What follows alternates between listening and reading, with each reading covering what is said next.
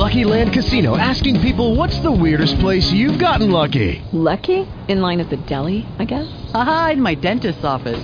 More than once, actually. Do I have to say? Yes, you do. In the car before my kids' PTA meeting. Really? Yes. Excuse me, what's the weirdest place you've gotten lucky? I never win and tell. Well, there you have it. You can get lucky anywhere playing at LuckyLandSlots.com. Play for free right now. Are you feeling lucky? No purchase necessary. Void where prohibited by law. 18 plus. Terms and conditions apply. See website for details.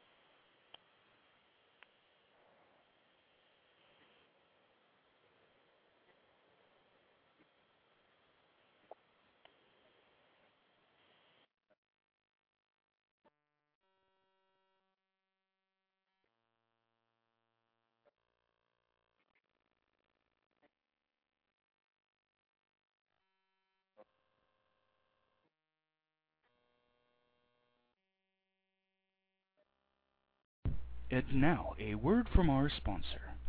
Are you looking for action figures, pro wrestling books, pro wrestling gear, title belts, music CDs, t shirts, replica belts, wrestling DVDs, wrestling masks?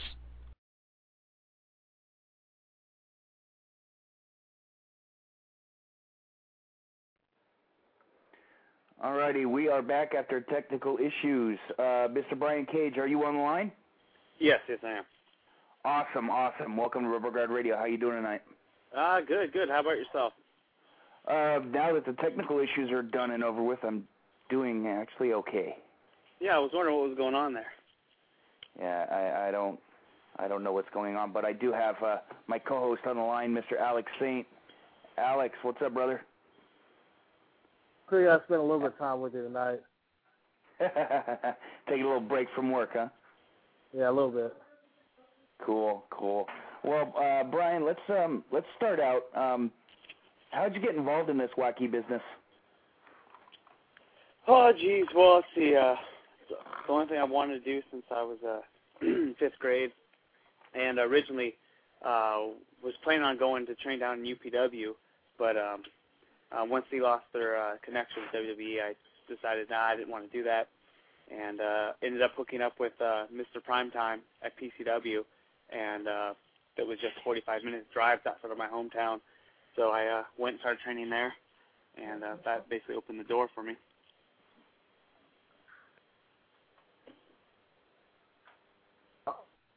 Hello? Yeah.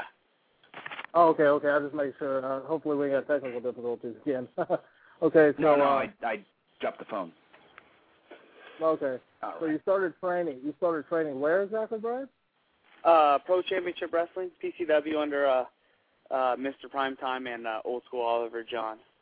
Okay, so how did you make that transition from there to when you made your uh, until you moved to Atlanta and started training Deep South? Uh, well, that was actually uh, I, I befriended uh, uh, Chris Kanyon. Um, actually, uh, in, in high school, I uh, a little backstory on that. I I went to uh, Raw and Arco Arena, and I was really a big fan of his. And like my, my my main focus was to make a sign for him and have him see it. And it was for the the Austin Appreciation Night with Kurt Angle went out there and sprayed him off the milk truck. And uh, and even when they went off the air, somebody was threw something in the ring and threw up on the ropes and pointing at him and stuff. All the alliance members. And uh, he saw my sign, gave me the thumbs up, and I was ecstatic. And uh, upon leaving, um, the, the the show, he came back out, and uh, I ran back down the stairs, and uh, he handed me the Who Better Than Austin shirt he had that night, and uh, uh, it, it was awesome. I posted all this whole story on his uh, website, and the, the webmaster uh, passed it along to him, and he actually got in contact with me and kind of emailed back and forth, and uh, I see him here and there for the the wrestling events when they were in California, and just became pretty good friends and uh, actually had opportunity to work him a couple times and uh, up here in a promotion I used to run called MWF. And uh, he knew I was looking to move to the East Coast, and he was moving back to Atlanta from Florida. And he called me up and said, "Hey, man, uh, I'm going back to Atlanta. Um, I know you're looking to move out here, and they got Deep South out here. You know, maybe I can uh, pull some strings and help get you in there and involved in that." So uh, I was out of nowhere, and pretty much on top of a dime, not really knowing or having a clue what was going to happen. I just grabbed a couple bags, quit my job here, and flew over there just for the chance and small opportunity. And uh, uh, some things kind of fell through. It didn't really happen like I was hoping, but um, he did make a call uh, to uh, Mike Bucci or Nova or Simon Dean, uh, whoever we want to call him, and uh, he told me to go on down there to Deep South and talk to Bill DeMott. And um, I got there, knocked on the door, and asked to speak with Bill, and he came out, and I was like, "Hey, I'm Brian Cage. Uh, did did uh, did Nova call you?" And he's like, "No, no, I have no idea. You know, who are you? Were you supposed to be here?" And I was like, "Yeah, he told me to come stop by. I'm from California." And he was like, "Oh, really? Well, come on in." And he brought me in, sat me down. Uh, we had a little chit chat back and forth. I talked to uh, Jody Hamilton, who was running it as well, and uh, they basically gave me um, a little trial period. Um, and uh, I uh, got brought on as part of the roster. I wasn't signed uh, developmentally, but um, I was like one of the only indie guys, you know, there that was training with them, working every show, working the house shows, and uh, it was it was great.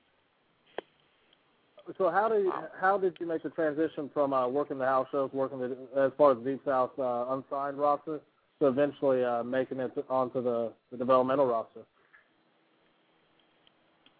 Well, what do you what, what are you asking? I'm sorry. Um, how, so how long was the wait before you you went down there without a contract? You basically oh, oh. yes. How, how long was that? Well, I actually never got developmentally signed. I was oh. uh, I, I was actually just a hair away from getting signed. Uh, Dr. Tom Oh. Prichard, Dr. Steve Williams, um, quite a few of the guys real high me, real put me over. But unfortunately, uh, right as you know, they were all pushing me, sending a couple extra promo packages to them. Uh, deep uh, Deep South WWE severed ties, and uh, thus that ended my stay at Atlanta. What what were your thoughts of uh, training at the the Deep South school? Uh, it was well originally it was Bill DeMott for about a month, the first month I was there or so, and he was uh, uh he was more of like a boot camp instructor. I mean I'm not trying to like downgrade his like training, but it, it didn't really feel like I learned anything. Like you would get in there and you would do, you know, some drills that basically just you know gas you out, but uh, I didn't really feel like I was getting any better and really learn anything or you know evolving as a wrestler. And then um when I he left and they brought in uh, Dr. Tom Prichard, uh, saw the hands down the best person I've ever seen in the ring train. I mean, he he told you tit for tat. I mean, what what you should do, why you should do it, when you should do it, how to do it. I mean, he made he made he made so much psychology and sense out of just like a simple tie or a headlock, and um, I mean that that tremendously took a huge step from I think uh, just my in ring ability from those uh, five months to getting to train there down there with them. So so how long were you training under Dr. Tom? Uh, Dr. Tom was about uh, four and a half months, four to five months. Um, and it was like one month with Bill DeMott. Okay. so after the, the Deep South school shut down, did you ever make any uh, considerations to maybe go to Ohio Valley? Um, no, not Ohio Valley, but uh, I really wanted to go to uh, to Florida, where they were Yeah. moving to FCW, and uh, they were all high on me, and the, the developmental guys were like, yeah, yeah, come down here, Brian, come down here. The only problem was um, I had made a promise with uh, well, my then fiance, uh, who we also had a kid with, that if I wasn't signed, or you know, the good prospects being signed by uh, his first birthday, that I would move back. So these shut down like just a month beforehand. So unfortunately, um, I, I couldn't I couldn't take him up on that offer, and I had to go back home. And um, so I mean that was that. But uh, I think I mean it was an unforgettable experience. I don't regret it, and in a way too, almost was happy that I didn't go or didn't get signed, just because I don't feel. I, I looking back now, I don't think that I was fully ready yet, or at least as ready as I thought I would be. So I, I've still learned a lot and had some good experiences back here in California. So it, it's been good so far. How, um, because in the independent level, you uh, generally, uh, depending on your level, you're not cutting much promos, and then also you're not working in front of cameras, not like Mhm. television cameras. So, um, how did the Deep South School prepare you to work in front of a TV audience, and then also how did they help you with your promos? Uh, you're right on that. That's one thing I do regret um, with not you know the promos and the TV work. Uh, there, they have uh, every Wednesday they'd run WWE promos, uh, which you'd cut. You'd have one take, one minute. Uh, if you effed up, you effed up. Um, but they send those straight out to, to corporate, and then we train Monday through Wednesday. And usually one of those days, um, we dedicate half the practice to just promos. You get in the ring and uh, Tom would, you know, have you just bust one. He'd just give you a random topic. I mean, like I did one on like baby vomit before, um, stuff like that. Just have you, you know, just go. You get to bring in one that you did on your own. He'd tell you like an old school one with like you know a random opponent, place, time, uh, arena, all this stuff, and like a commercial plug. Um, so I mean, like you, you on the promo class days, I mean, you get uh, five or six different promos you'd have to do, and uh, that was that was awesome because I mean it's, it's a little nerve wracking too because you never you never get to do them that often and to be on the spot in front of everybody who's always just random topics.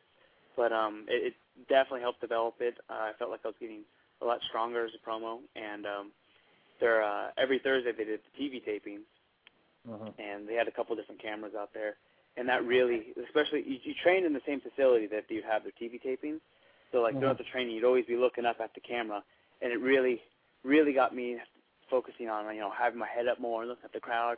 And every time you know you do a move you look right at the camera or work the camera side the hard you know hard camera side so uh that that really helped out and I saw that the first couple of matches I had back in California I saw that I was doing that a lot more and kind of as time progressed I seemed to slack on it just because like you said there's not really a TV or promo environment so Right.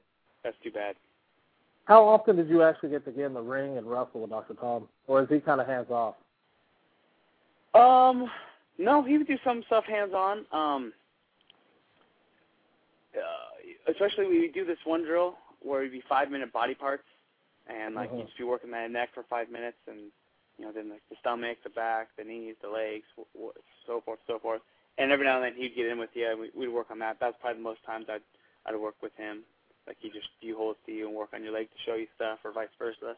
Um, right towards the end of it, he started to do every uh every Wednesday there was he would do a an hour long um match with with the guys and it was just one person at a time and uh, I think he got two or three in right before they shut down. So unfortunately I wasn't able to do that with him.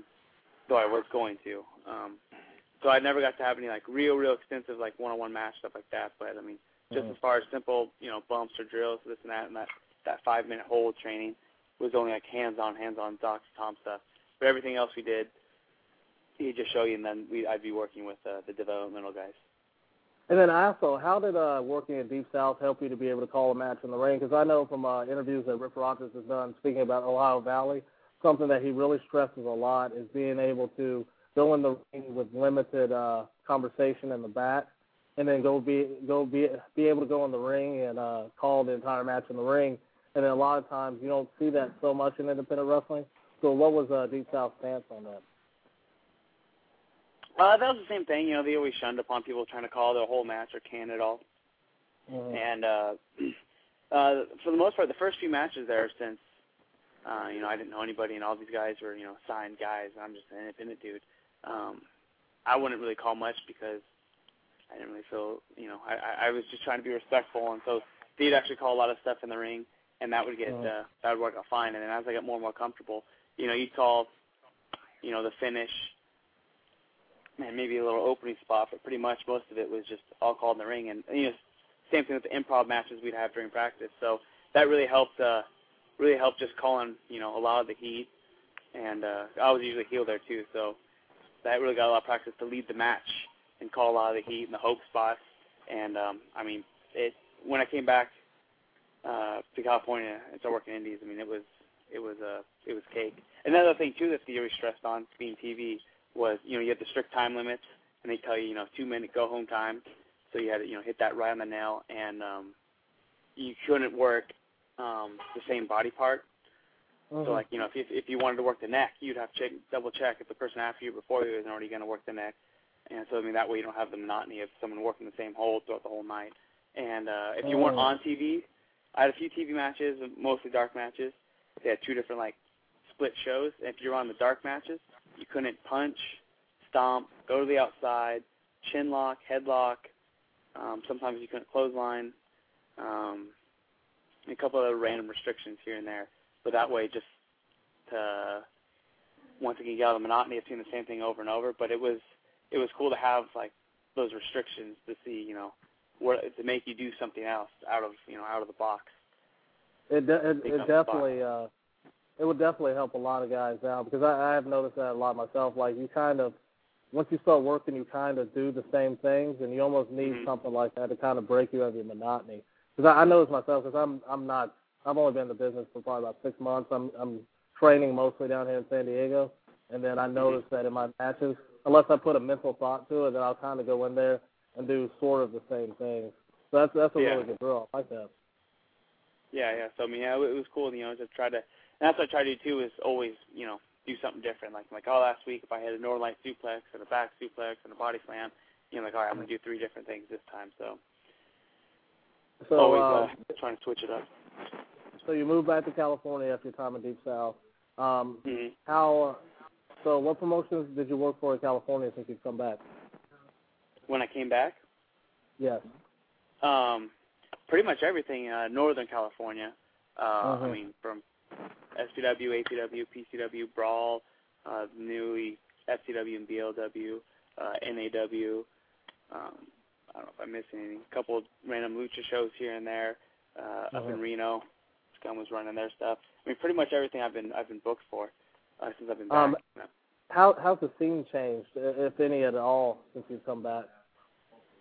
How's what changed? How's the scene changed in Northern California since you've come back from when you left? Oh, um, well, uh, not. I mean, some of the older promotions, not much. I mean, like like with APW, SPW, and stuff. I don't, I didn't really see a whole lot of change. I mean, I guess a couple of different guys, you know, are working the main events here and there. Mhm. But uh, um, Fog City, you know, which was new, that that place was blown up. I really like working there, and uh, PCW has has uh, been up in Oroville, California, just so consistent with their draws, and their crowds are just on fire. And I, I had the opportunity to work, ooh, I think the first two shows right before I left, and I mean, upon coming back, I mean, they were only bigger and better. But uh, besides that, I mean, pretty similar uh, reaction and um, guys working and, and whatnot. There's, like I said, a few different new faces or new guys that have moved up uh, ranking, you know, like towards the main event spot, but not a whole Mhm. lot different. Well, Um, I'm, I'm going to step in here, Alex. Um, yeah, when I when I first got involved in the indie scene out here in '97, there were pretty much just the two companies. They were All Pro and Big Time. Now, as of you know, this past Saturday, there were five shows on Saturday. That's a lively scene. Yeah, I, I knew three of them that were running. Yeah, there were five of them. There was a there was a lucha show and there were four indies. That's insane. What were uh, what were the other two? I know the Lucha, Fog City, and BLW. What were the other two that were running? Uh, CCW. Oh, with, that's uh, right. Vinny Massaro Mhm. and um, I don't remember the other one. I forgot I had Um, ECW's running too. Yeah, there was the one up in Santa Rosa where they brought in the big the big names. Yeah, um, And then you know Fog City where we were at. Um. Actually, I actually worked BLW right before Fog City. oh, did you? Who'd you work on Yeah. that show? Uh, it was supposed to be me, Rick Luxury, and Kenny K triple threat, but uh, it got switched to me and um. Oh my goodness. Um. I don't know why I just totally uh Chico Navarro. Oh, cool. Cool. It was all right. You remember Chico, don't you, uh, uh, Alex? He was on that big time show in that the four way tag match. Oh, okay. Well, who who was he teaming with? Um, he wasn't one of the guys in matching gear. Oh, He was teaming okay, with okay. uh, Ryan Von Cool. Oh, okay, okay. The, he, he, I kind of vaguely remember him. He wasn't a Ballard. He wasn't with the guys with the matching gear. He was one of the other ones. That's amazing to me that guys on the independent scene have matching gear. I just want to throw that out there real quick. That's something that's a really big pet peeve of mine. It's like when two guys are wrestling and they're wearing matching gear. It's like, uh, you know, uh, Locura. You know, I always rib him because me and him we worked together a couple times, and me and him have the same boots, and I always always laugh about that. But I mean, like some guys will come in there with matching colors and everything. Is is that something you think about, Brian? That you know, like, is, um, I imagine since you've been working a little bit, you have different pairs of gear that you bring to the show. So do you look at the guy and see what he's wearing, so you don't wear the same thing? You know what? Actually, uh, the new gear, newer gear I guess that I have that I usually wear um, is really the best gear I have. I have three gear, pair, three pairs of gear that I'm supposed to be getting. Actually, two of them should be coming in this week in the mail that are sent out. But uh, um, but no, no, that is something that, uh, especially in Deep South too, that I actually learned up more is never be matching, you know, with uh, with Yeah. your opponent. And uh, I've worked Tito Aquino a few times, and he's always had the silver and black little skirt gimmick, and my shorts silver black as well. And I was like, hey man, you can't wear those. I was like, you like red and black or something. I was like, so so we can't go to like a tag team. But Mhm. a lot of people too get a lot of their uh like generic random gear off of like eBay and a couple of little Yeah. stores. So like, you know, you go back there and all of a sudden you'll see three different guys with like the same exact outfit or just different colors, you know. And you're like, ah, that looks bad. do you have a certain gear maker you would like to give a shout out to? Because like something that I found it to be really hard to meet people who actually make gear. I actually found someone really good in Las Vegas who makes gear, and so uh, do you have anybody in particular that you would like to to promote that makes your gear, or is it like a company or something? You know what? The two people that I uh, just started working with is uh, Worker Wear and um, uh, Jameson Fightwear as well. I Oh. uh, I really liked uh, this guy named Adam Roberts um, that did gear, but he actually just got picked up by WWE, so he's not allowed to do any guy's gear anymore. So Oh, he actually, uh, he, he yeah, no, he for, he forwarded me to to his buddy that does the Jameson Fightwear, and uh, he uh, I haven't seen a lot of his work, um, Mhm. but uh, he, he was real friendly, pretty fast, and uh, pretty cheap compared to some other people. Yeah. So That's a good Okay, thing. um, you, You were um, this past weekend. You were in the ring with Slim. Hmm What are your opinions on Slim? And just to let you know that Alex on the other line knows Slim, and uh, he's you know he's seen a good amount of his work. So what what do you think of Slim in the ring? And how do you how do you feel that the Slim's character and the angle that you have going currently in Fog City is progressing? Uh, well, as far as Slim's work rate, it was absolute garbage, man. Uh, no, I'm, I'm joking. I'm joking. Um, uh, yeah, that was the first time working with Slim, and I've never really seen much of his stuff. I've I've heard it before. Um, as far as working with him, it was fine. Uh, real easy, real easy match. I thought. Um, uh, I said, I worked BLW right before. I showed up like a match before our match, and uh, just said a couple things and really just, I mean, called it on there. I mean, it's mostly just heat, but uh, it was real easy match, real fun working with them. Um, the angle, I, I like how it, you know, is left open or in building. Um, and uh, that is one thing too. I, I, I put over that you know it's cool to actually have an indie fed doing storyline because I feel a lot of indie federations don't really do storyline or try to build an angle. Um, I don't really know where the angle is going though, or like what exactly is, is you know going to be the conclusion of it, or what's going on. So I'm I'm excited to be part of something but uh, Dom hasn't really clued me in all exactly, you know, to where this is leading. So it's hard for me to to comment on on uh, on the angle. Well, see, the the the thing is, um, the the angle and the story, it, it's very simple. You know what I mean? It's it's not, and, and I've noticed with Fog City that they're keeping it really simple, and that way you don't you don't lose you know your fans and whatnot. And you know, it's just it's. I'm not knocking the product. I love the product to death. I love Dom and Stevie to death, but it's very simple, and that's the way it should be. It shouldn't be too intricate. I mean, you know, it's not like you have two hours a week on TV. Oh yeah, oh yeah, oh it- yeah. you know, it's a solid main event program. Um, Alex, if you're if you don't know, um, the program is uh, Dylan Drake teaming with uh, Brian Cage against Tony Jones and uh, Slim. They had a tag match this past Saturday, and um, after after the show, um, I was saying goodbye to Tony Jones, and then he asked me because Tony and I we go back 11 years, and he asked me, he said, "Hey man, honestly, what'd you think of the match?" I I told him I was honest. I said it was solid, but it it seemed like you guys finished quickly. You know, like you guys went home early. Yeah, yeah. Uh, w- was was that was that the way? It, Were you told to go home early, or was that just the way you know things played out? Well, you know, I I kind of like I said I came there right beforehand, so I was like, okay, what are we doing? And um, I like I thought there should have been a little more uh, back and forth or um, a little more offense on our side because I come there and you know basically said there's just a lot of heat throughout the match and uh, said, oh yeah, tagging Dylan, he's gonna boom boom boom get you back in, you know one two three, and I was like, that's it. Like I mean that was kind of a little too short and sweet, and so It was it was kind of flat. You know what I mean? Yeah, it was yeah, like uh, yeah. you guys could have gone five more five more minutes and then completely told the story.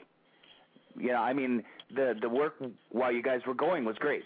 The heat was great. You guys, you know, you guys were were selling properly and and things were things were going good. But it just it was it was strange. It was like it ended, you know, kind of like someone got hurt where they called, you know, go home. But it was it was odd. But I don't know. Maybe maybe uh the powers that be want to uh not give everything away and uh do something again in a couple months. Yeah, no, I I don't know if that was you know Dom's call or if it was uh, Tony and uh, Slim's call or what to do that because especially for Dylan, he's so over and you know get the hot tag and it was it was a flash in the pan. You know, it was like three seconds and all of a sudden the hot tag was over and I'm back in the ring and you know getting pinned. So I was like, I, I wanted there to be more just just so there's more hope when people get behind us to to take the win, you know, and come back. And it just didn't seem like that really uh um had as much to it. But I mean, I, I still like the match and would have happened. Like I said, real simple, real easy, and uh, I think that's the point across to continue the storyline. But I do agree with you on that point where I thought it did just get kind of taken home a bit abruptly. How's Tony Jones after that long, long layoff? Because he was off for a couple of years. Uh, He looks good. He was fine. hasn't changed a bit. Tony I actually worked him. Uh, uh, I worked him the show prior too, which helped set up the tag match um, both times, and I believe that's more where it's going. It's more you know me and Jones and Dylan and Slim, more of the, the two rivals there. But uh, yeah, there was. Uh, he was fine. I think he looks a little Oh. better shape too. How, how old is Tony Jones now? Uh, fudge. Uh, I was just saying this up because I was listening to three- a Tony Jones three, I think. I was listening to a Tony years Jones younger than I am. did a couple years ago. It's just interesting to hear him back in the scene, and now Mike Modest is back in the scene. All we need is Donovan Morgan to come back, and then uh, Donovan's in Florida. Donovan is in Florida. He is not coming back here. But Oh, it doesn't man. matter. He can he can stay in Florida. We need to get Mike Modest on a Fog City show. Damn it. Yeah, isn't he working a, a BCW show coming up? Uh, that's a good question. He worked he worked a shot this past weekend. I think it may have been for CCW. Oh, really? Wow. I I'm Yeah, pretty I, I, sure. I thought I thought I heard him. Uh, I thought I heard he was going to be at the what the May 9th BCW show. I'm oh sure. really? Yeah. Ooh. KZ Wanna making plans Alex? now. you want to come up, brother? Man, if I would if I could. My, Mike Modest and Jason Styles, man, that's that's money. okay. So, um, so um, how how does your work change depending if you work an American show or a lucha show, or do you not change at all? Because lucha audiences are so easy to work. Uh, you know what, too? I think my very first lucha crowd, my my work didn't really change a whole lot, and uh, I think the match suffered. I actually thought the match was great, but uh, the crowd didn't respond to as much just because you know it wasn't as easy to, is uh, you just don't have to do as much. You just work the crowd more than the match. And so the second time, I changed it a little. I didn't really, I don't really do, I guess, lucha lucha style, if you will. But uh, I just changed it where you don't have to really do as much, to play with the crowd. And then uh, recently, I just did another one as uh, uh, against Vinny and uh, in San Fran, Vinny Massaro, and uh, he uh, he worked the crowd phenomenally. And that one, he, he pretty much called the whole match for that. Uh, and uh, the the match went over super well, and so I'm glad he did that just because he called it perfectly for the lucha crowd because he's worked there before. So um, it, it changes an aspect where I think there's a little more crowd work and less um, less ring work, uh, Mm. just to have the crowds interact. But uh, I don't I don't know if my style necessarily really fully changes. hmm Yeah, because that's the one thing I noticed that like lucha crowds, and I've also noticed that when luchadors try to work American shows, that um, it's a, it's definitely a transition because they're used to working the crowd more, and then American crowds don't always go into it if they don't know who you are. It's almost like they Yeah, want to see you first before you know they'll really react to you. That's the way in lucha show. I mean, that's what they want from the get. It's like they want to be part of the show more. Mhm. Mhm. Exactly. Definitely an interesting uh, thing. So, um, KZ, you still there? oh yeah, yeah, I'm here, brother. Okay. I'm here. I'm just uh, doing other things on the computer. I'm multitasking. But uh, what we're gonna do is um, we're gonna we're gonna run down. A, I'm gonna run down a couple names, and and I want you to give me your your first thoughts or or opinions on them. How's that sound, Okay. Brian? Little Cool. little word association, huh? Of course. My my All right. personal favorite my personal favorite independent heel ever, Mike Modest. Mike Modest. Mm-hmm. Um, you know what? I haven't I haven't seen a whole lot of Mike Modest. I mean, I, I know he is and seen some stuff, and of course, um, good old uh, uh, Beyond the Mat. Um, so it'd be tough for me to name something. I, don't- I don't I don't think I've uh, really seen him enough, and I've never met him or known him um, to really give a good first comment or uh, you know word word association that would that would go well with that. Yeah, he was he was he was you know either either uh, working for Noah around the time when you broke in, so he was Yeah, no, you I, I know, I know. Kind of I- just didn't cross paths, but um, I knew I knew he was over in there the in, future, in hopefully. Japan. I knew he was in Japan there in Donovan Morgan and stuff, and like I said, I know of him, but I, I just haven't seen a whole lot or have met him, so it'd be hard for me to to fairly say anything. Okay, the guy who broke you in, Mr. Primetime. Uh, I think he is extremely talented and gifted, athletic. Um, you know, I, I think the only thing that he has against him is um, uh, his. I don't know if it'd be. What am I trying to say here? I, I, I don't know. There's just something missing about him that that, that seems like he would have his um, outside wrestling and his personal life like a little more cued in. I don't see why he wouldn't be signed to like anywhere he wanted to be. Mhm. It seems like yeah, you know, I hear you. he just yeah yeah like he's just I know he's he's a great guy and he likes to go out you know have fun and this and that. I think he really just dedicated himself a little more and you know worked on his body and just had that all locked in. I mean I don't know why he wouldn't be you know anywhere he wanted to be because he is truly fantastic. One of my top five in California. I, I tend to I tend to compare uh, MPT with uh, Big Ugly JD Bishop up in Sacramento. Big Ugly's got all the talent in the world, all the talent in the world, man, and that guy can work. You know, he he can work for a bigger guy, and Mhm. he just you know he he enjoys running Supreme up in Sacramento. You know, he's got his family and whatnot. I mean, that guy could be you know under contract anywhere Oh yeah, but yeah. he just he chooses to stay home. You yeah, know, and which, that's one thing too. for us, you know, which is great for us.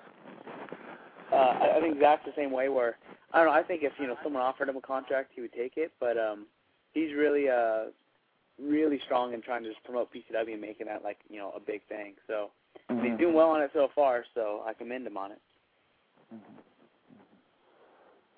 Um, do you happen to know if the PCW has any shows scheduled in June? You know what? They had one, and I think it was June 26th, 28th, like the last Saturday in June. But I just heard that they may take June off. So I know they have May off, but I don't know why or if they would be taking June off. I'm really hoping that's not the case. But um, Okay.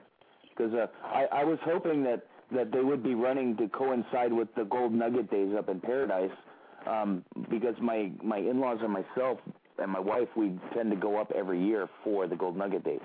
So I figure if I'm up there, you know, a little outside of Oroville, I may as well hit a show. yeah, have you ever been to one? No, no. Um, I live outside San Francisco, so that's that's a that's a trek. Yeah, it's a drive. yeah, Um, see, that's it's a trek for me to go everywhere, but that's, that's another uh, another reason I put PCW over because it's only a 20 minute drive for me. So that's nice. Well, I will definitely hit a show. Yeah, know, they're they're they're like I said, I don't know one of my favorites, but I think they're one of the uh one of the best. I mean just there's a lot of solid matches and uh I mean the crowd is just I think hands down the best crowd I've I've worked for here in California. Okay. Well, let's say. Okay.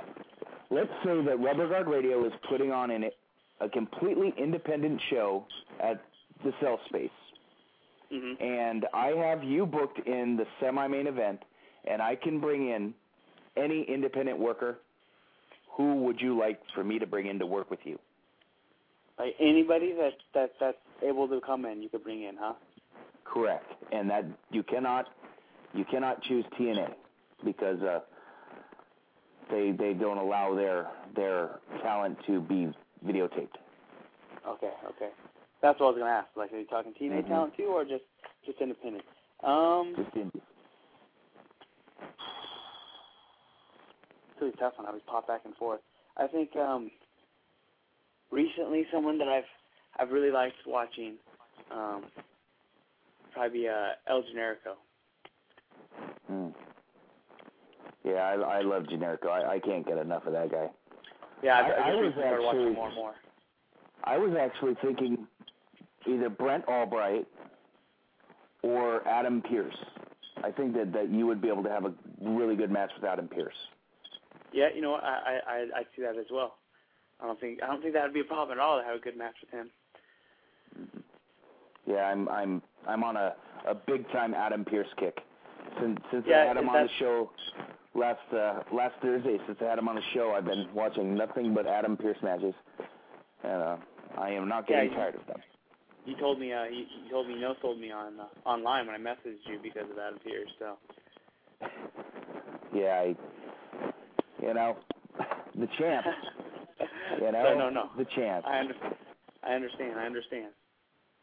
Cool, cool. So, uh, what are you doing this weekend?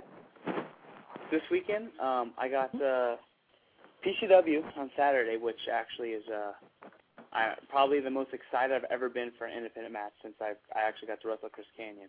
Uh, it's just been like a seven month storyline or so, um, building this match up. It's me and Dylan Drake, or you know, Bud's partners up there as well, and uh, he's the Inter California champion, and uh, I'm the number one contender now, so it's just gonna be a good competitive face versus face um, matchup, and uh, I'm really looking forward to it.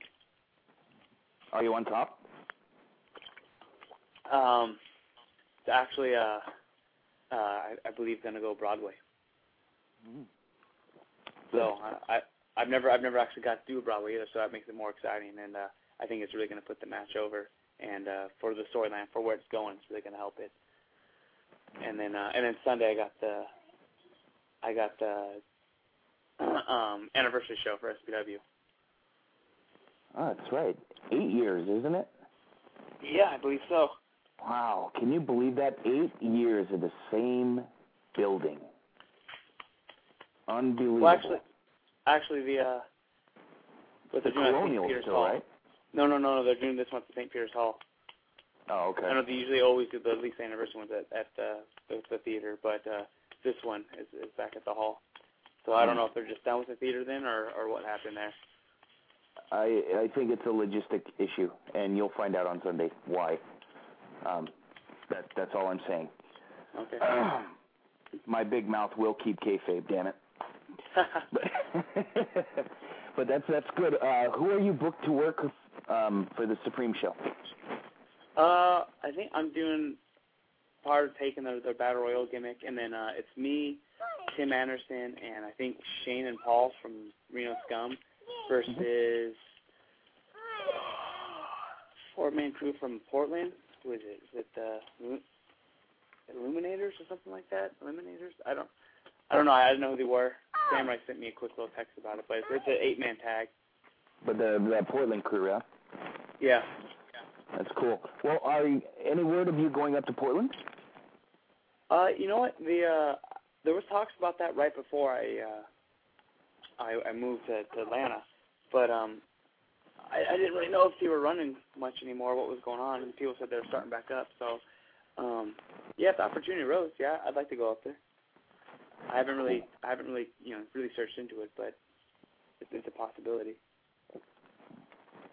Yeah, there's there's all kinds of stuff going on up in Oregon and Washington and you know the the whole West Coast from you know top to bottom. You know it's it's Oh, yeah. really booming. I, I You know, really, and- I've, and I've really cool. been trying to, to to get my name out there and trying to work, you know, more just just to get you know your face out there and work out your backyard. I mean, this summer I've, I'm actually planning on working a lot more uh, SoCal dates, so hopefully that'll uh, that'll pan out. Awesome, awesome, awesome. Excuse me. All right. Well, I really appreciate you coming on. Um, what I'm going to do is I'm going to give you the office. How could anybody out there that's a fan or a promoter, how can they get a hold of you? Uh, well, uh, I guess the most common way and easiest way is on the the old MySpace, uh, www.myspace.com backslash Noah's Ark eight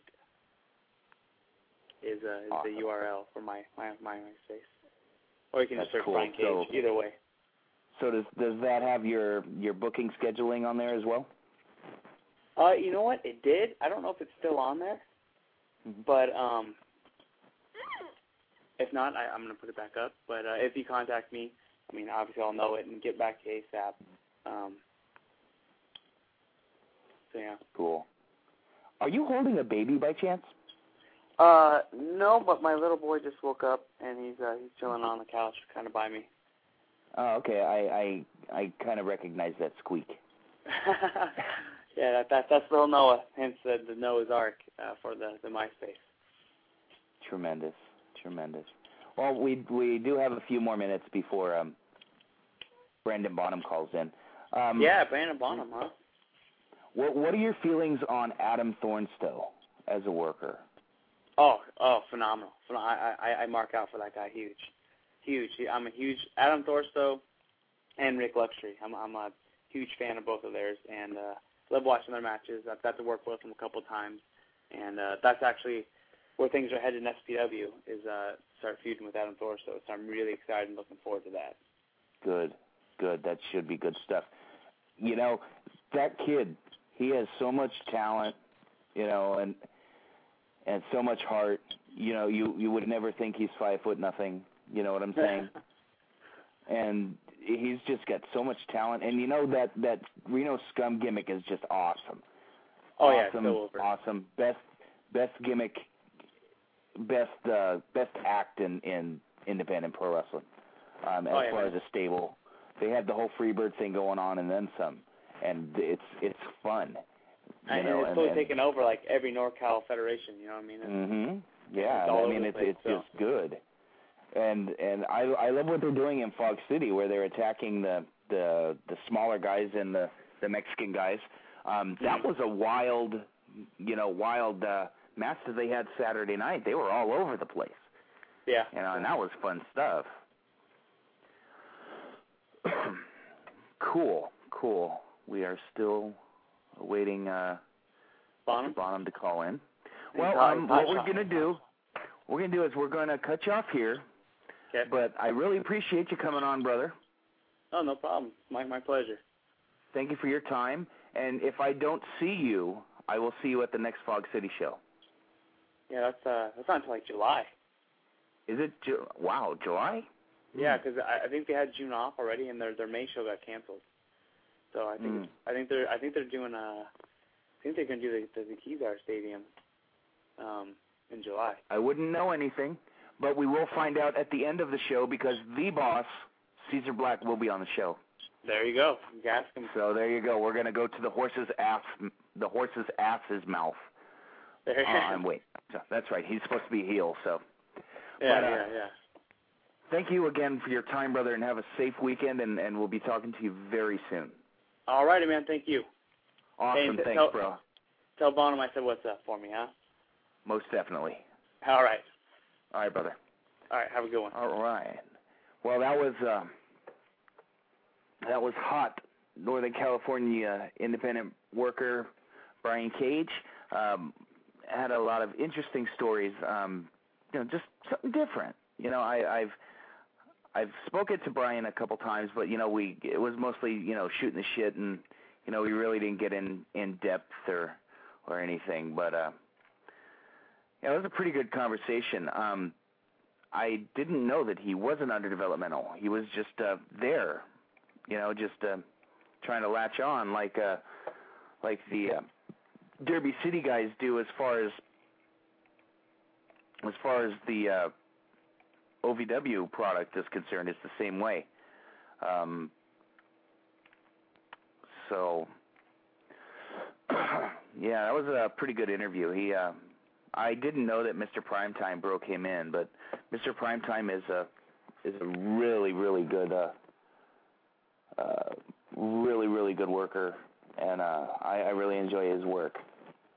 So uh, what we're gonna do is we're going to play a quick commercial for friends of ours in Chicago.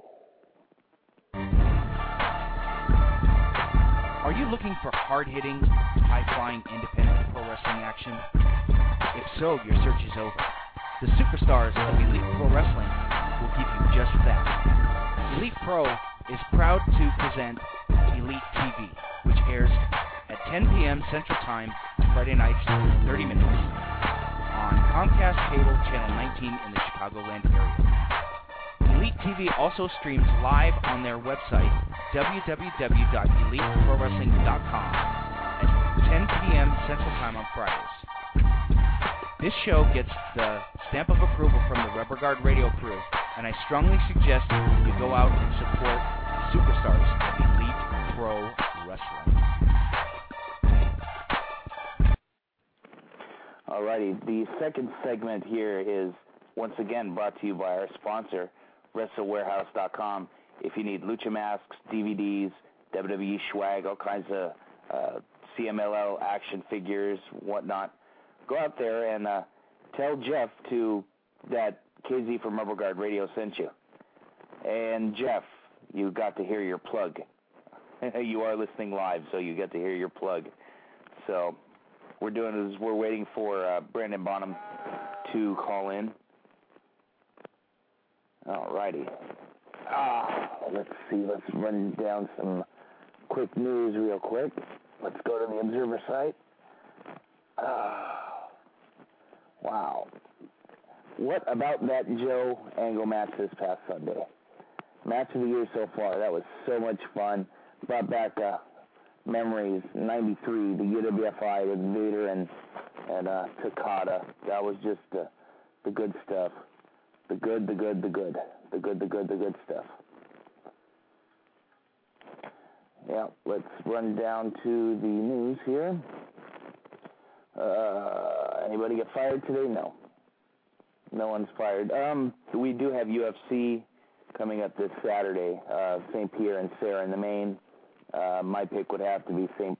Pierre, first round knockout. He's going to put Serra on his ass. Travis Lutter is going to tap out Rich Franklin. I wish they could both beat each other to a pulp and, you know, both have to retire because I can't stand either one of those guys. Um, Rich Franklin's just a pretty boy, and uh, Travis Lutter's a disgrace to his uh, to his line of work, which is, you know, they're just jokes. But uh, we have announced for the ROH show on April 10th at the Hammerstein Ballroom in New York. We have Bryan Danielson and Marufuji. It should be fun. Roderick Strong against Erick Stevens against Go Shiozaki for the FIP title. And this match, which I creamed my shorts when I read this earlier, this is unfreaking believable. Takeshi Morishima against the Necro Butcher. Unbelievable. On the line we have Kid Crazy, Brandon Bonham. Going on, B? Hey, what's up, man? Hanging out, brother. Hanging out. Just got finished talking to your boy Brian Cage. Oh, cool, cool. Shout out. Oh, okay. Hey, what's what's going on? It's kind of hard for me to hear you guys. It's kind of staticky. Okay. Static, huh? Okay, what I'm going to do is uh, I'm going to hang you up, and if you can call right back in, we'll see if we can get this cleaned up. Just, just call the same number. Yeah, same number. All right, dude. Cool. Okay. Jeff, am I static at all? Jeff, am I staticky at all? Of course, you're not responding on aim out. Jeff, am I static? Is it me? Is it me? No? No static here. Okay, cool. So it was the call in line. But yeah, on uh, May 10th, Hammerstein Ballroom, Takeshi Morishima and the Necro Butcher. That match is going to be insane. Insane. All right, let's patch Brandon in. Brandon, is that better? Yes, it's much better, dude. Awesome. Awesome. Welcome to Rubber Guard. How you doing, brother? I'm doing good. I'm doing good. Doing really good. How are you? Cool. Um, not bad, man. You know, we're cooled off finally. It was a hot fucking day today, wasn't it? Dude, it it was pretty. Actually, you know where I'm where I'm at right now. It's not too bad. But uh, in San Francisco, there on what was it Saturday? It was pretty damn hot. Yeah, it was really warm.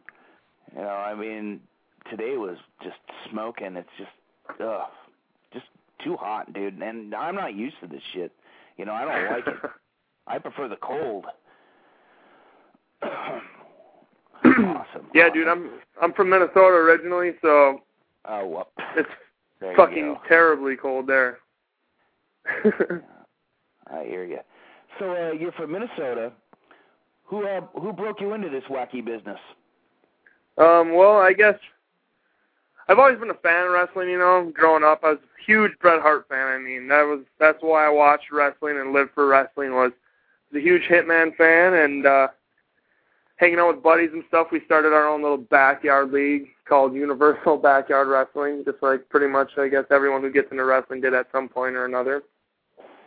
And uh, I used to do all the dumb shit. I used to jump off sheds and roofs and ladders and all that type of stuff and and I just I always had a always had a passion for wrestling. I always thought it was, you know, way cool and way sweet and then came I did the whole backyard wrestling thing for probably like five years with friends and stuff and then I was you know, me and me and one of my best friends were like, you know, we really want to do this, let's do this, let's, you know, go get trained to learn how to do this and whatnot. So what we ended up doing was we uh went over to this guy's house where he had a you know in his garage he had a wrestling ring. His name was Bill Wasserman, and uh, he his little organization is called uh, the Western Wrestling Association. So I started training with him and uh, was there for about six months. Thing about this guy, he's a really interesting guy. He's probably the biggest carny I've ever met in wrestling, actually, and probably the biggest liar that I've met in wrestling. Which I'm sure, what you know, there's quite a few of those. Mm-hmm. And uh well Bill Wasserman, you know, he's this he's a big fat white dude and he would always, you know, tell us stories about when he was on the road with Hogan and Flair and all of these guys and that in this wrestling ring that he had at this really shitty place where he was training us, you know, it was his house in the garage. He'd say he'd have like chop battles with Ric Flair and stuff in that very garage years ago and that he trained Booker T and all this bullshit and we're just like why is this dude lying to us? And then the thing that kind of topped it off for me was, you know, I want, I'm not too, I wasn't too familiar with the whole Japanese wrestling thing, but I, I knew enough to get around in conversations. And he would tell us that he was the original Tiger Mask, and I'm thinking, dude, you're not even Japanese. And this guy is, you know, he's probably a good 350 pounds and tell us all this shit about how he won the Super Bowl and all this and whatnot. So, well, anyways, long story short, after about six months, six months there, I said, fuck you, you know, and just kind of left. And then I went and trained over at the place where I consider I really got trained, which is uh, called Midwest Pro Wrestling. And there I was able to hone in my skills as, as you know, learn a bunch of stuff and kind of develop a style for myself, I guess. And so after about three months of training there, they started booking me on shows and been doing it ever since. And that's where I met guys like you know Eric Cannon, and I met AJ Styles through them, and Amazing Red, Matt Sydal, you know all these guys, all these guys from IWA Mid South, you know, like Chris Hero and Claudio and all them stuff. Those guys would all come up to MPW here and there, and so I met a lot of guys from the East Coast and just you know throughout the Midwest, a lot of guys, and then I kind of started you know just wrestling more and more in the Midwest, and that's pretty much it. How I got trained, you know, how I got into it. So, um, your your first, okay, I'm I'm I'm to say this. Your first professional match, who was it with? My first profession, my first professional match. Um, well, if you consider the first place I trained, it was kind of weird. I, I got thrown into a, my first match with them. I guess you could say professionally in front of an audience, a live audience, in a wrestling ring with a full production and all that crap. Was was one week after I started training actually. Um, so what would that be? It was started training the day after September 11th. I started training, so September 12th. It was like September 19th or something. It was a Friday at this place in New Brighton, Minnesota called uh, the American Legion and uh, it was against uh, this guy named Handsome Pete. Is just this redneck luchador, pretty much, but except he wasn't a luchador. He was this out of shape guy. We all called him hippie. He kind of looked like Jesus and a hippie put together, and uh, he wore a uh, Confederate flag hood. Thus, he was Handsome Pete. And I was, I played a guy called. uh oh, what the hell? Who did they have me be? I don't remember the name, but I, all I remember is that I wore like a white dress shirt, some black pants, and I had to wear a mask too. I don't remember. I was playing some like gay luchador from San Francisco, and that was my first match.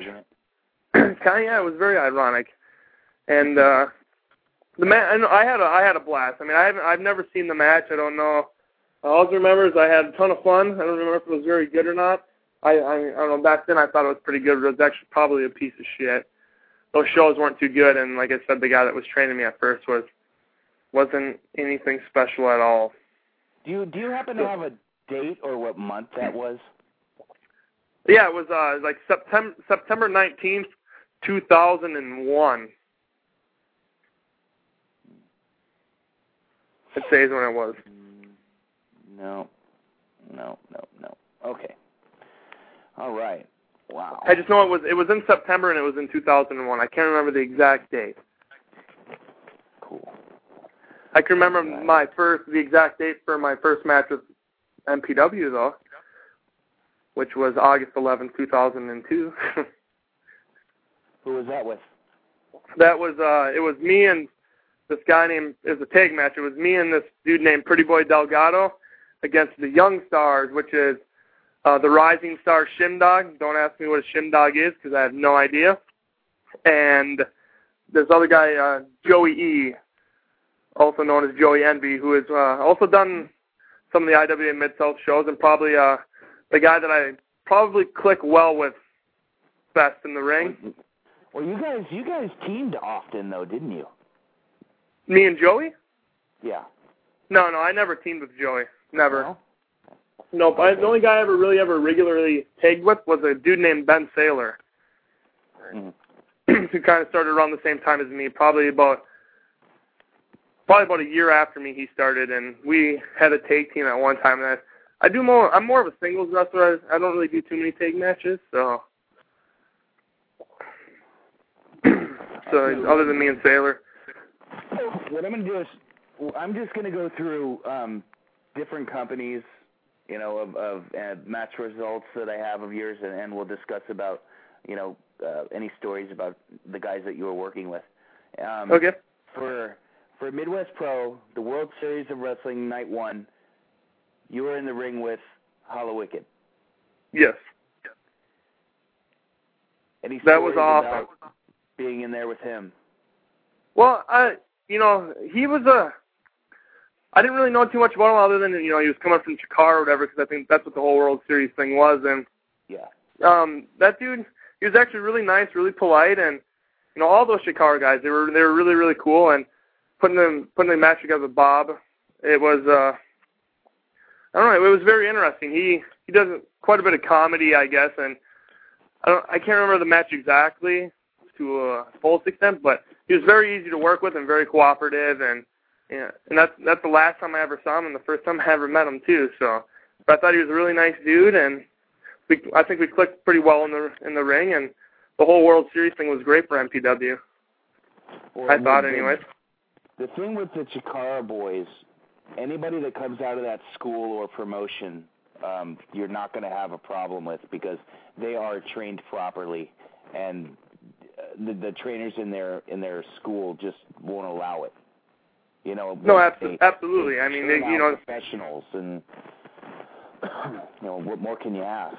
yeah, with, with guys like Hero and Quackenbush, you know, I mean, there's a lot of. I don't know if Hero is still helping out with Chikara anymore or not. I, I'm not sure. Time. But at at the time he was. I know. I think he was also he was helping Quack train and stuff. And you know those two guys have a great mind for wrestling, and they got a lot of knowledge, and you know they know what's going on. So, but no, Hol- I'm not sure how long Hallowicked's has been wrestling at the time when I worked them. That was back in uh, I want to say 2000. Was it 2004, 2005? 2005. 2005. So yeah, I don't know how long he had been working at that time. What's that? in 2002. Oh, okay, okay, cool. So yeah, so he's been working about as long as me, and no, I, really, I really like working Hallowicked. I mean, hopefully I can. I don't know if he gets out here in California much, but I mean, I'd, I'd really like to wrestle him again. He uh, a couple shows ago he came out to uh, Guerrilla with uh, Delirious. He's their tag team. Oh, they are. So you never know. Yeah. yeah Cool, really cool, good. cool. Yeah, they're really fun. So for uh, MPW, the World Series of Wrestling Night Two, you're in the main. It's a six man. Quack, Hero, and Claudio Yep, against uh, Version Two, Ryan Cruz, yep. Eric Cannon, and yourself. Now, Yes. this match had to have been wild with those Yeah, dude. guys. I think it it went. I think it went like 55 minutes or something. It it was really long, and I uh it was pretty intense actually, because um, we just kind of went out there and kind of called it on the fly. You know, I mean, it was just just kind of went out there and had fun, and I ended up taking a pretty long ass heat out, out there. Actually, I remember.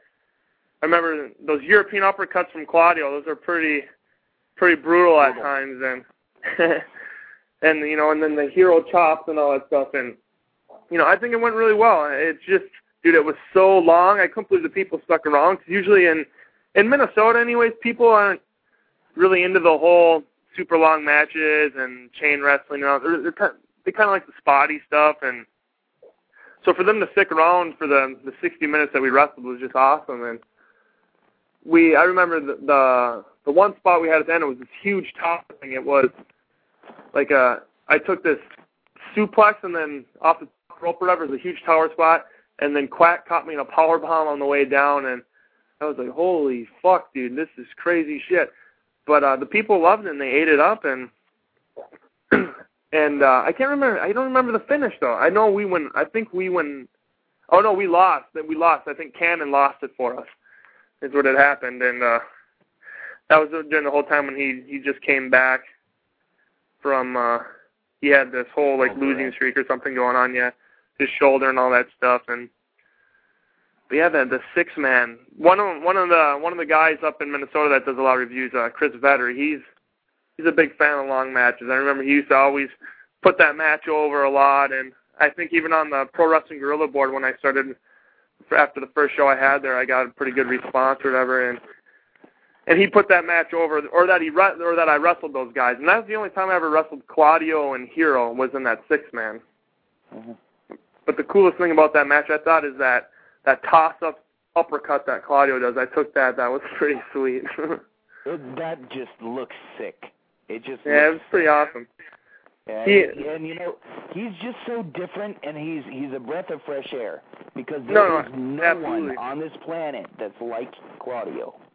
Dude, he's awesome. And- I just remember because back in back in what 2005, I was like 45 pounds, 40, 45 pounds lighter, and and when he tossed me up and he hit me with that European dude, dude, I did like this big corkscrew out of it. He hit me so hard, it was crazy.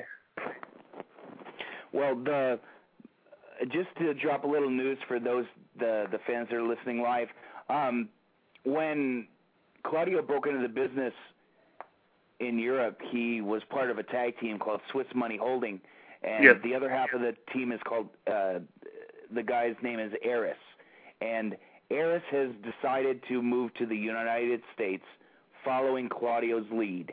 Now we are in for a treat because they are a hell of a team. They are I- good. I've never seen uh Claudio. I've never seen the Swiss Money Holding tag team. I I don't think. No, actually, I did when the when uh he came. Ares he came to the U.S. not too long ago, right? Mm Mhm. Yeah, so I, I think that's when I caught him when I when I saw them. I don't remember where I saw him. I saw him on a DVD somewhere.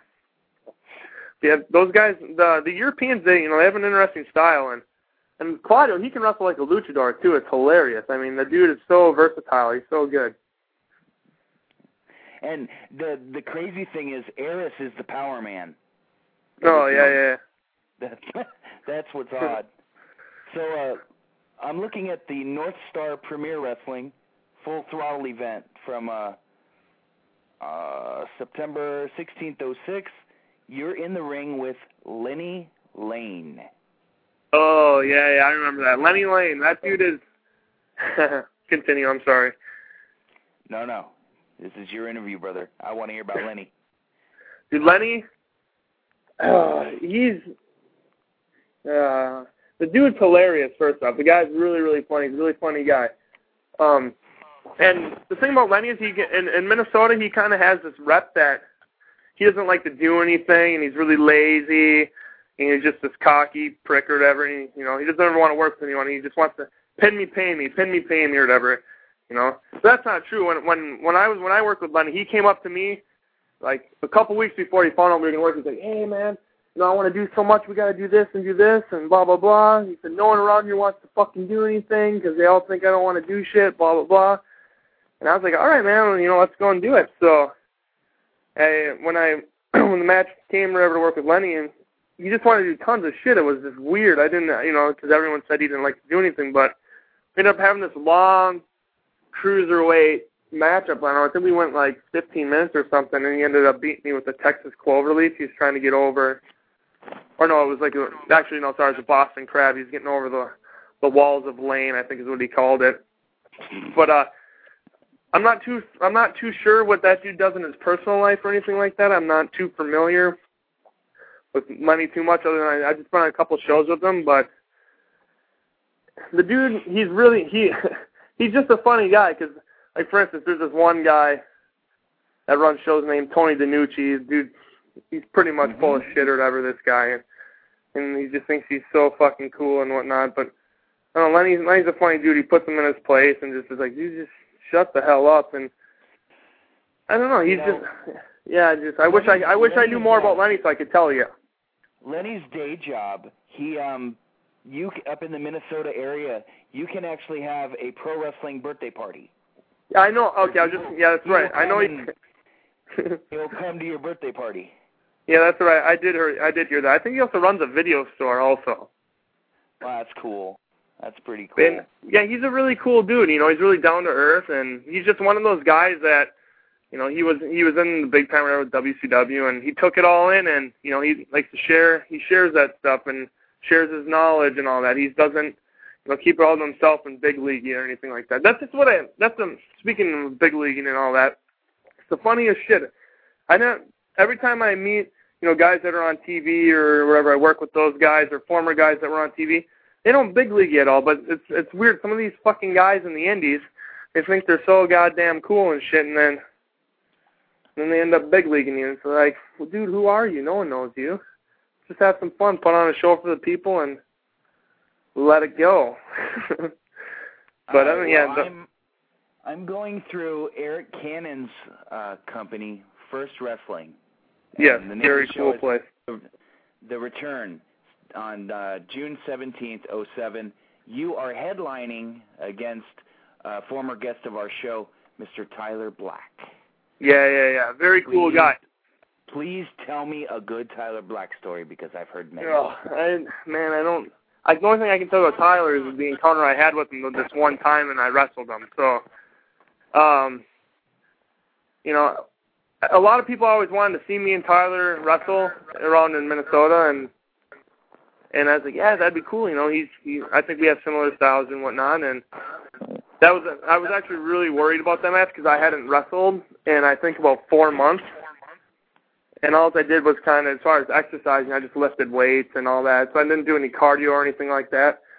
And then I was kind of sweating it. I was I was really nervous. I mean, I can't remember being as nervous as I was that night. It was crazy because I didn't know if the people, you know, and even though it was only four months, and you know, I was pretty over in Minnesota, and uh, it's only been four months. I thought, oh man, you know, the people aren't going to remember me and all this stuff, and then you know, once and Tyler, those guys are all late, so I'm just freaking out and I'm like, man, what are we gonna do tonight? What are we gonna do? And you know, I felt like it was like my first match again.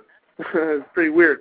So Tyler Tyler eventually shows up with uh with Josh Abercrombie and uh and uh M Dog twenty Matt Cross and you know, I was just like, Hey Tyler, what's up man? You know, what are we gonna do tonight? What are we gonna do? And and you know, he had some ideas which was good and then they kinda rolled off his ideas and we started putting the match together and you know, he was really calm and collected and and everything and thing about Tyler is I hear he's a pretty pretty good guitar hero player, and uh totally want to play that kid because I think I could kick his ass. So mm-hmm. if you want to issue the Well, challenge for me, we'll have a guitar here, hero off.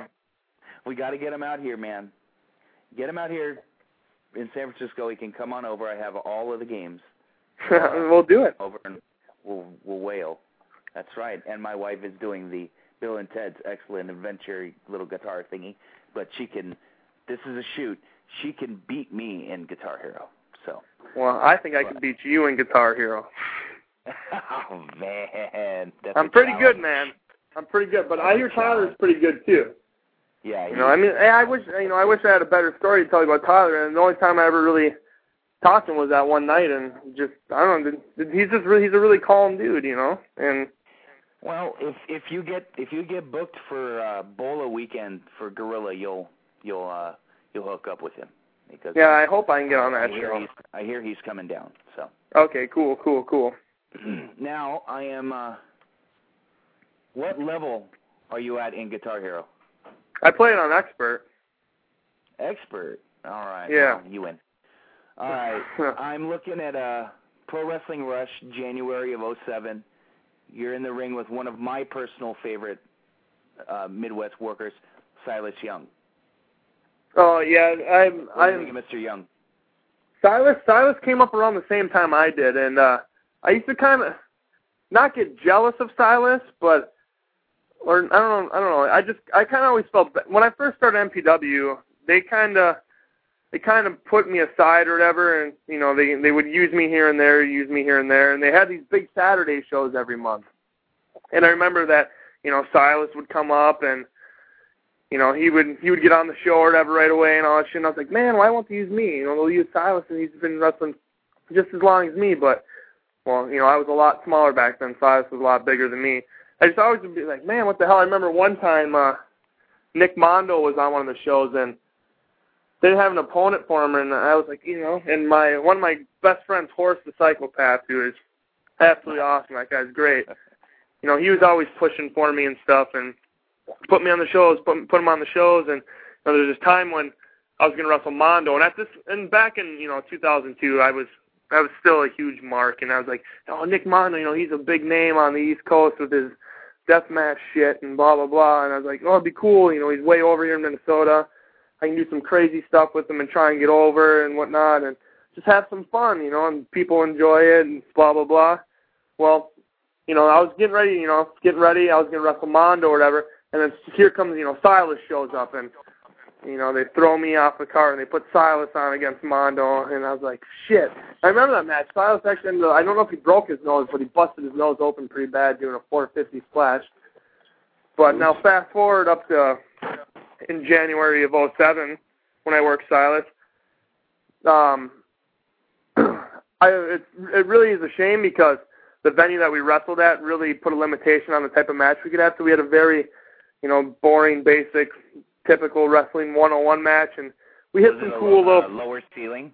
Was Oh yeah, I mean, yeah, very very low. Can you can't even do a leapfrog? It's so low, and so that was the only time I got to work Silas, and I was hoping I was gonna be able to wrestle him up in Wisconsin because I started wrestling for this place up in Wisconsin called Mercury One, and and I guess he had some falling out with those guys or something, and so that wasn't ever gonna happen there. And but yeah, the match I had with Silas was it wasn't as good as it could have been, I think, just because of the limitations we had.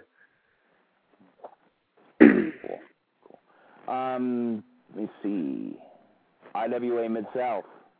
You uh, did a double shot. Um, December 15th and 16th of '06. On the 15th, you worked uh, one of my one of my favorite workers, Brandon Thomaselli.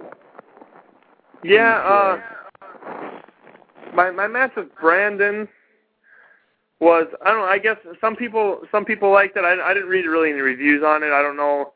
A couple people said they liked it a lot, but I thought I thought when I worked Brandon that uh he I don't know, I I think I let him eat me up a little too much. I didn't know cuz there was no one in the audience. I mean, there was probably 15, 20 people in the audience. So I didn't expect to go out there, you know, stiffing the shit out of each other and whatnot. So we were out there wrestling or whatever, whatnot, and dude man just rocks me in the fucking back with a kick to the spine, and I was like, oh my gosh. And uh he just kind of, and then he, he didn't really sell any of my stuff or anything, and you know, and it just he just kept stiffing the shit out of me. I mean, he he beat the shit out of me out there, you know. I, and I I shouldn't really, I don't know why I let him do that as much. I was just kind of, I don't know, for some reason IWA always made me nervous the few times I wrestled there. And I just, I kind of just want, I guess, to impress Ian or something. I don't know what it was. I know they had this whole strong style stiffness thing going on, and when I wrestled Brandon, I mean, dude, just, I don't know. It's like he run, he wanted me to beat the shit out of him to sell, sell for me, and I wasn't, and I don't, I don't wrestle like that. It's not my thing. So, you know, he just kind of, he pounded on me here and there, and and then he gave me that power bomb on the knees and whatnot in the end, and I don't know, that's, that's, I don't know. The match I wasn't too pleased with it that whole weekend. I wasn't too pleased with the matches I had, but I just thought Brandon. I don't know. I'd like to work him again, work him again, I guess, but I don't think we worked too well with one another that night anyway. Just because I'm not going to say it's my fault or his fault or anything. It's just I I wasn't expecting to go out there in front of 15 people and beat the hell out of each other, and he was. So he beat me up. Well, and and the next night you you worked with my favorite black Irishman, Rick O'Shea. Um, quite a difference. You had, you know, that rather large gentleman, uh, Brandon, the night before, and then you had little Rick O'Shea. Um, how was it being in the ring with Rick? Rick Ricochet, that dude was really cool. The reason I like Ricochet a lot is he has, he's a big fan of Tenacious D, as am I, and uh he dude he's a tiny guy. I mean, I always thought I was small, but I mean, it was it was just it was, it was so good being the big guy in the match. You know what I mean? Because I'm always the little guy in the match. So I just felt like yes, I'm finally get I get to you know throw someone around a little bit and whatnot. That dude is a you know he's a he's a barrel of energy. He's a he's a quick little he's a dude. machine. And, I think he's a bump machine, and he'll take anything. No, no, absolutely, absolutely. I don't know. I I felt like he was nervous a little bit when I was wrestling him. He he we had the spot plan whatever, and he he blew it, and he just kept rushing. He kept kept trying to do it, kept trying to do it. I'm like whatever. So eventually we just cut the spot out and in the match. But up until that spot, the match was really high impact and fast, blah blah blah, and all that, and you know it went really good up until you know once once we blew that spot or whatever, he he got pretty upset out there, I think, and it kind of killed his morale out there. But uh no, I thought I thought Ricochet and I also met uh Chuck Taylor that night. I thought those two were were pretty damn funny. I mean Ricochet, he's he's he's a weird dude, man. He's always doing little gibberish things and singing the Tenacious D stuff, and he's just a nerd. but so am I. So that's that's why I think I I got along with him that those two nights that I was working for Ian and you know and you know I thought I thought Ricochet was a really cool dude. Yeah. Unfortunately, I- there isn't really anyone in wrestling that I that I guess I really dislike. I don't really have any enemies. I wish I did. It would make for an interesting story. Well, you will, dude. You're young. Give, give it time. I've been doing it for like seven years though, you know, and still, you're still a baby. Give it time. Yeah. Give it time. Okay, let's say hypothetically, Rubber Guard Radio is is going to put on a show in in the cell space in San Francisco, and you will be the semi main event, and I will give you the opportunity to bring in any independent worker to work with you that is not under contract to ROH or TNA. Whom would you bring in? um, that's a hard question. Man, that's a really hard question. trying to think of someone that I haven't wrestled before. That's not under contract with Ring of Honor. Those guys now. Um, shit. You know what, dude? Um, dude, that's really hard. That's a hard question. Let me see. Someone I could. You know who I really want to wrestle? I really want to wrestle Brian Cage in the singles. To be honest with you, I don't know. I don't know if you'd be the only guy that I would want to wrestle, but I wouldn't mind wrestling Super Dragon. I think Super Dragon could be. What's that? no, don't even get me started on the fat guy. No, you don't like Super Dragon?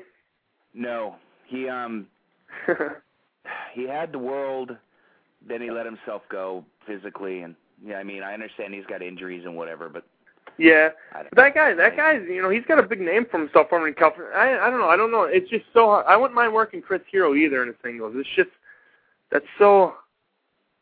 That's that's just that's a that's that's a really hard what I'm question. going But to do is when when we get off the air here, I, I'm going to call the powers that be at Fog City and see what we can do about having Brandon Bonham booked with the Disco Machine.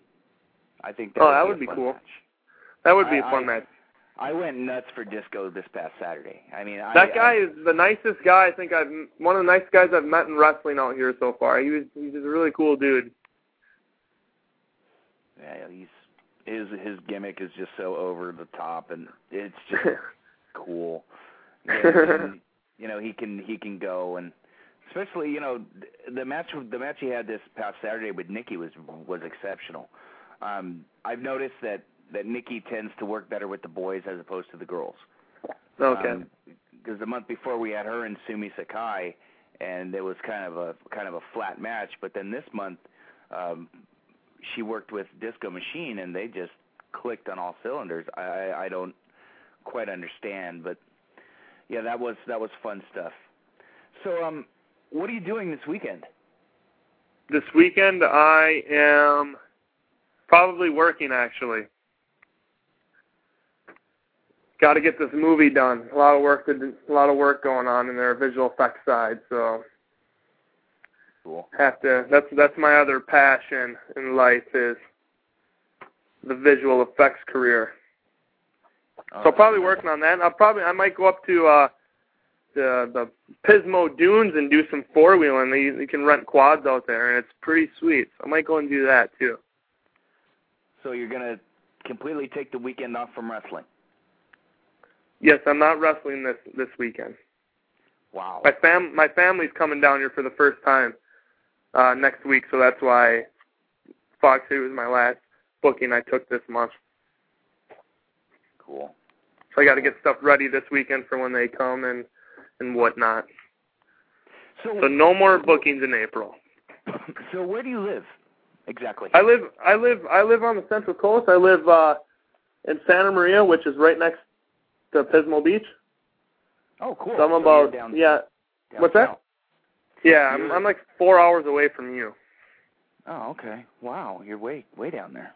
Yeah, a couple hours from are LA. You, uh, are you booked for Gabe Ramirez's show in Santa Maria? yes, right now I am. Cool. Right now I am. I believe it's me and Brian Cage against uh Billy Blade and Caden Anthony. Mm, that should be good. Should be good. Yeah. If, I believe that's what it if is right Billy now. Billy brings his working shoes. If Billy decides to go out and actually do something, it, it Well, should be good. Billy doesn't have a choice because all he doesn't have a choice. He's wrestling me and Brian, so he's gonna have to do something. Well, that Brian will show drew like 1,600 people last time. They got to do something.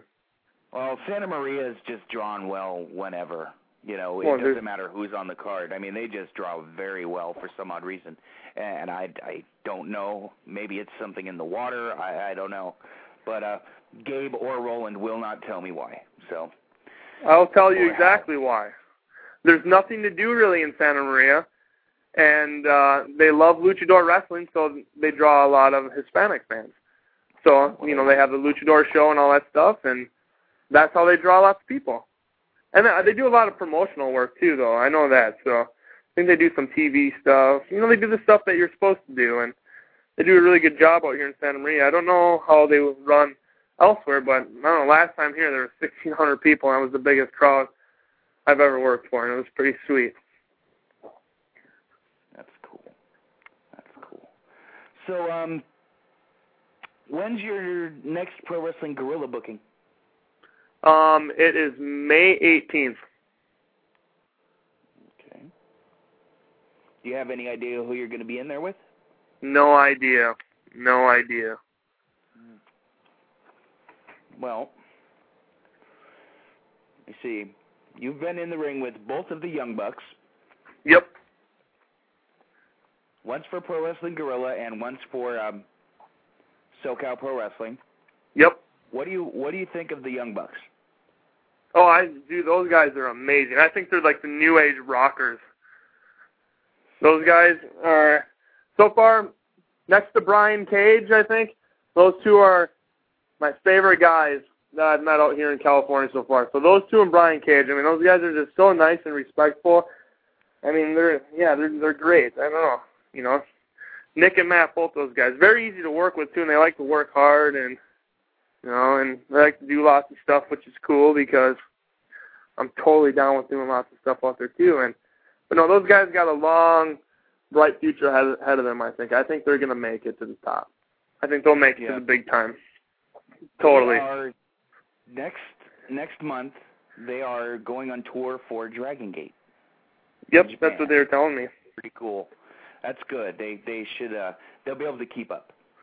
No, absolutely, no, no doubt about it. Those guys are those guys are exceptionally good. I mean, they got a cool little, they got a good look, you know, and a fun little poppy little gimmick with the Hanson thing and stuff. That's pretty funny. And um, th- those guys can go, man. They know their shit. They they're pretty. They got some cool little innovative things too. And like I said, I think those guys definitely have have a future in wrestling ahead of them. I don't. I'd be very surprised if they don't get picked up.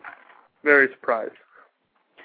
Well, um, I would like to know how uh, how you got booked by by a friend of the show, um, SoCal Pro Wrestling. How did you get that booking?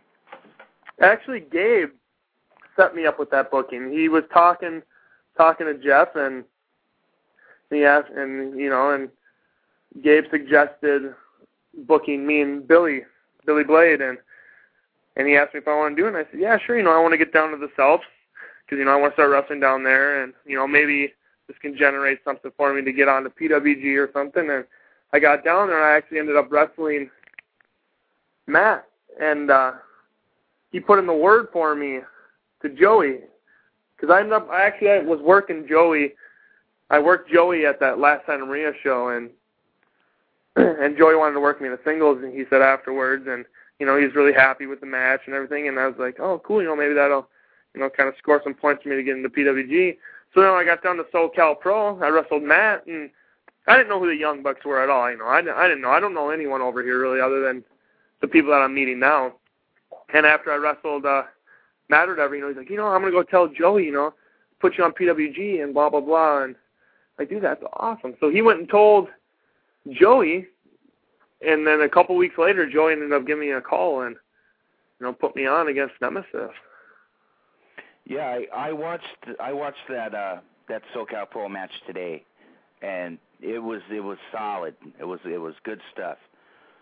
Um, well, I'm gonna have to wrap up this interview because uh, I have uh, Caesar Black banging on my door to come on to the. Oh, come on to what the, the hell, man? You're cutting me Well, off? Hey, hey, he paid you last weekend, so he's got to be okay in your book.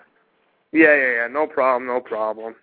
So if um if you want to uh receive fan mail or um or have uh, a promoter book you, how do they go about doing that? Go to MySpace. What is that? I think it's my MySpace is myspace.com backslash kid underscore crazy. Just so everyone knows, I don't wrestle as Kid Crazy anymore. That's that's long gone. Just Brandon Bonham now, like the drummer from Zeppelin. And so yeah, just go. Either go into MySpace, do a search for Brandon Bonham, or go into Google and do a search for Brandon Bonham. And I think I'm pretty much the only one that comes up. So, so MySpace is the best way to get a hold of me through wrestling. Cool. Well, Mr. B, it was my pleasure having you on, brother. We'll have to have you on in a a couple months closer to uh, Battle of Los Angeles time. Um, if I don't see you at a show this, well, I won't see you at a show this month. I will see you at definitely at a show next month. And thanks for coming on. All right, dude. Well, I'll talk to you later. And uh, thanks for having me, and we'll do it again. Awesome. Thank you for your time, brother, and I will talk to you soon. Later, bro. All right. Okay, and the final segment of Rubber Guard Radio tonight is brought to you by our sponsor, FogCityWrestling.com, the the up and coming promotion of the fans in San Francisco. Speaking of the devil, on the line, Caesar Black. What's going on, boss? About as close to the devil as you can get and stay cool. You know what I mean? What's happening? How you doing? Ah, you know, I'm cool now, brother. There's, there's a couple A. things, man. Couple things, couple things. One, it's commandant. That that's first. I am the Yes, commandant. Don't forget that. Okay. And uh secondly, man, you know, Bonham having wishes. You know, if you were booking over here, Fog City, let me tell everybody out there, the commandant runs things. Everybody learned that last week. You know, they were all there. You were there, right? I'm the man. Yes, sir. Okay, I'm the man. Fog City, I run it. No name that radio DJ punk and punks like you. You're all learning the hard way. You know, it's cool though. I got some announcements to make. I'm not gonna um I'm not gonna bore the people like Bonham, and I got something for him July 5th. I'm not gonna I'm not gonna let the cat out of the bag like my man Brian Cage of the Wolverine did. You know, I heard you guys already talking about the the move to our new fortress. Um, you know, we we um we've grown up a little bit over here in Fog City, and um we're looking for new digs. And uh, the good people of San Francisco are opening up their doors, and we're in talks with the Kezar Stadium. You know, down there right by Golden Gate Park, right off the Haight. Um, I like to call it Caesar Country, and uh, you know, it's gonna it's gonna be big. You know, so I just want to come on. Um, you know, Rubber Guard Radio, the place where um, you you invited us on first, so I thought this would be something you like to hear first, and all the people out there who just dropped their milk and cookies and said, "What did he just say?" You know, because when Caesar speaks, things like that happen. Hey, where's your uh, sidekick? He's working. Oh, right on. The big. Fuck his him. I don't need him. His his posse doesn't provide him a penance. See, if he was if he was a good leader, he'd have a, he'd have a collection plate and he could pass it around. He wouldn't have to work. You know what I mean? I'm just saying. I'm just saying. You know. So, um, you know, I just want to, you know, let everybody know out there. You know, we got a lot of big things coming up in Fog City, and as the commandant, it's you know, it's my general duty to inform San Francisco and the world, all the homies out there, and all the people that hate Caesar and all those that hail Caesar, you know, alike. They're going to be really happy with the move. Um, the city of San Francisco is going to be happy with the move. Uh, the only person who's not going to be happy is Armani because it's more floor friend than mop. Uh, that's that uh that scrub Marcus Mack, the ring announcer. You know, he's gonna have to, he's gonna have to use his grown up voice a little bit louder. You know, the, the whole thing is gonna be bigger.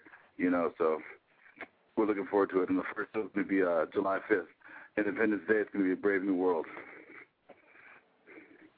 Tremendous. Now this is It is. uh the the Kezar Pavilion.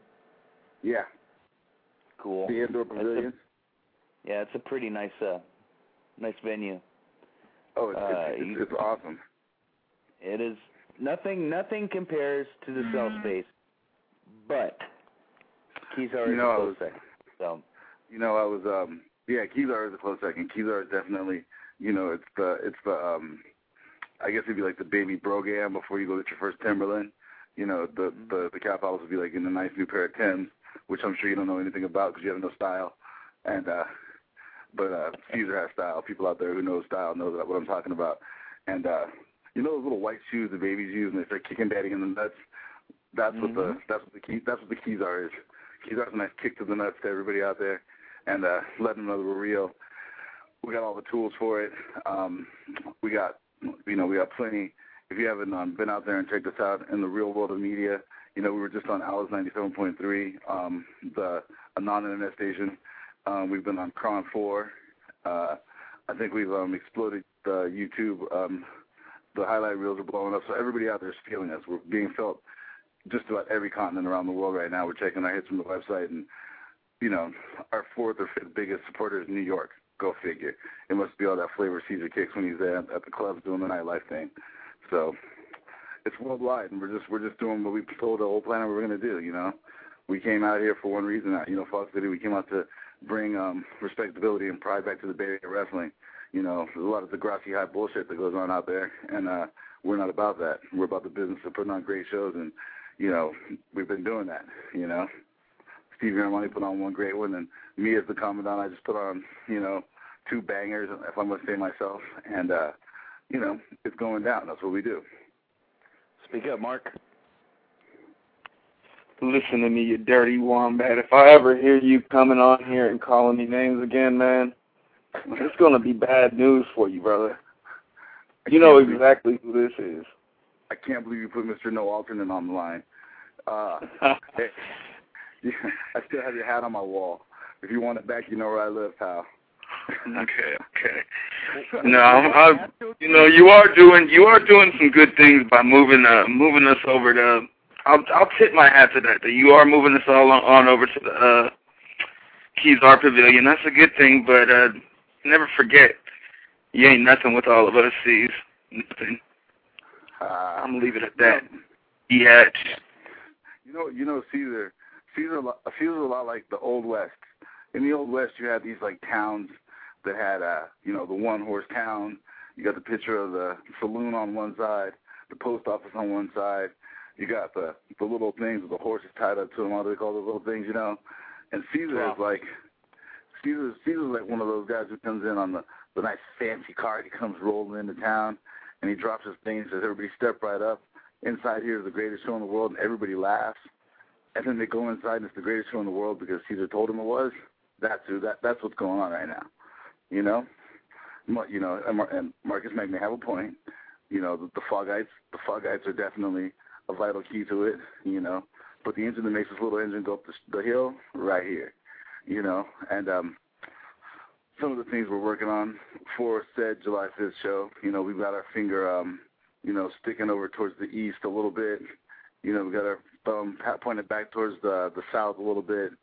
Um, we got some legendary figures who we're on the line with, and uh, I had to send carrier pigeons to those old farts, but uh, they're out there and they know they know to come, and uh, so I'm just gonna say I'm just gonna say three three adjectives right here: bigger, badder, bolder. Hands down, Fog City's about to turn it out. Okay, I'm I'm ashamed every time I turn around and I open up one of those PWIs and I look at it and I look in the back and it says Rinky Dink Pro Wrestling with X guy, you know, champ. They got the results in there, and we're, and we're nowhere to be found. And we we started a revival when we kicked off Fog City, and and everybody doubted, you know. And now the doubt has become everybody anticipates. So we went from doubt to anticipation, and now we're about to move into expectation. I want people to expect great things from us. You know what I mean? Because I expect them for myself. You know, um, somebody I can tell you will be at July 5th. Mr. Bond will be really interested to know this. I got sick of his whining and complaining. Called up a close personal friend of mine, Eric Cannon. He is going to come here, and he told me that if uh, I need it done, Bonham's out like that. So Eric Cannon's coming to Fog City. That's a fact. You can write it down. Oh, and, uh, hell yes. You can write that down. You can thank Caesar for that. You know, to quote my to quote my good friend, the King of the Persians, I am kind. And so, yeah, we're about to rock it. And uh, I want everybody to go get their pencils. I'm gonna give I'm gonna I'm gonna give a, a five second delay so you can go pick up your pencils. I want you to write this down.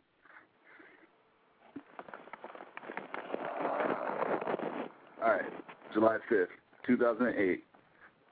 If you do not make it out to the Kezar, your life, as you know it, is going to be a little lonely. You're going to have something missing inside of you because you're going to miss the one thing that you came out to and said, "Man, that was my city. That was awesome. That was uh, that was that was the whole show." You know, to quote to all those people out there who love the ECW references, this will be the whole effing show. You know, and uh, that I love that T-shirt. There's only thing from ECW that I used to, that I actually did like a lot was that shirt. Um, and uh, the Black Pearl, I spoke with him. He's in Italy taking care of business. He told me that he will definitely be coming, and he's definitely bringing somebody with him. And when Pearl tells me he's bringing somebody with him, I, I keep that pencil enhanced because next time you talk to me, it might be a better name, a bigger name, because we're about to blow out the building. Stevie Armani, he's going to be there. I have I have an announcement. I I, I want to make amends with my brother. You know, I mean, no, no, I don't. I, that was that was a trick. I don't. I really just want him to watch me to blow up bigger, and actually, I do want him to really sweep the floors. And um, yeah, that's what I want him there for. KZ. Yes, sir. KZ, what um, what's going on with you? You gonna you're gonna you want to be there? You want to you want to interview Caesar? Do you, you have any questions for me? Actually, those that are listening now, you need to get up off your ass, go to fogcitywrestling.com, go to click on the merchandise button, and you need to purchase the DVD for the first show. Now, this DVD was amazing. From top to bottom, the wrestling was great, but the actual production was second to none. I mean, that was some good stuff. Really good camera work. Uh, everything was clicking, and the, the and the product is is is just it's bam. I'm ready for the second one to come out. I'm ready for the third one to one. come out. I do I do have an announcement um, as regards to the second DVD. Um, the second DVD will be ready on Cinco de Mayo. We were supposed to have a show called Cinco de Mayhem on Cinco de Mayo. What we've actually done is, and Marcus Mack, if you're listening, this, this is really important. I need you there. Uh, I might bring your hat back. We're going to be at El Rincon in San Francisco, and we're going to be doing a DVD release of the second DVD, uh, re-releasing the first DVD. We're to have some of our guys there. Um, it's, it's to be a good time, and we're actually to have a lot of um, a lot of people, Fog City faithful, are to be out there. And um, Caesar's to give a speech. Probably to have a sash or something. I'll be looking dashing. I'll definitely be there. Um, but it's to be a great time. So El Rincon, KZ, you are invited. Um, you do have to pay a cover. Uh, just so you, and there's a dress code. So none of that Brian Billick sweatshirt stuff you do. Um, you got to look nice when you hang out with Caesar in the city. Um, masks are optional. Um, it's going to be Cinco de Mayo. We're right by the mission. Um, and like he said, yeah, man, if you went over to the merchandise section and anything, anything there, you know, the hoodies, they're flying off the shelf. And um, don't let the night fool you, people. It will be Fog City again soon, um, and it will be cold, so you'll need your hoodie. Um, the DVD, I, you know, I, we we try to think outside the box. You know, at Fog City, that's why the packaging, that's why everything about our presentation is different. You know, because for us, it's more about the guys we have in that locker room are so awesome. The wrestling speaks for itself. You know, we don't have to oversell the cover. You know, you get the cover, it's something that's pretty cool, it's artistic. You know, it's got like a comic book flavor to it. But then we deliver. You know what I mean? Because if we were all art and fluff and and no and no actual guts, it would just be it would almost be like an emo record. You know, which is a damn shame. You know, emo. So. Uh-uh. Yeah. Couldn't tell you. got any- Couldn't tell you. I'm I'm a little So. too straight for that scene, so. Exactly. But, uh, we do have a caller. Caller from the 415. Whom am I speaking with? Commandant Black, this is Steve- Stevie Armani, Ah, geez, what is and I heard you calling me out on the radio here, sir. Yeah, what is it, Scrubs Night Out? What is it? You, first Marcus Mack, now you? What is what's going on here? KZ, don't you have a bouncer? you need an assistant, dude. Keep letting these guys. What do you need, Stevie? What can I do for you?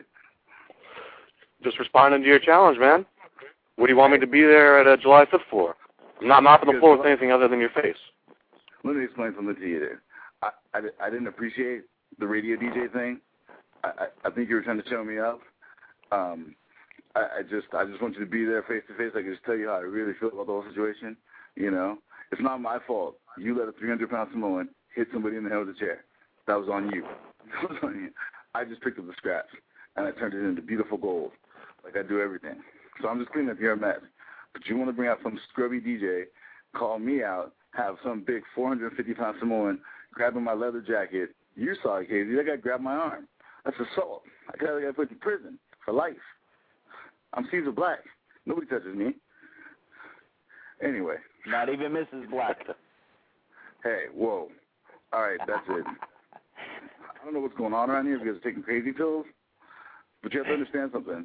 I don't know. I don't know what city you think it is. I don't know what state you think it is, but this is Caesar country. and Caesar vision is never blurry. And I'll see you, Stevie Armani, July 5th. It's gonna be awesome. You're gonna be there. I'm gonna be there. It's gonna be like Ebony and Ivory, except there's gonna be no love going on. It's gonna be a lot like uh, it's gonna be like Tom and Jerry, and I'm gonna play Jerry. Oh boy. I'll see you there. All right. I'll see you there. too hot. This is getting too hot for the airwaves, guys. I'm gonna have to cut both of you off. Steve, thanks for calling in, brother. I, I appreciate you calling in and, and trying to put uh, Caesar in his place. Whoa. Uh, Caesar's in Commandant, Commandant, sir, I will be in contact with you very soon.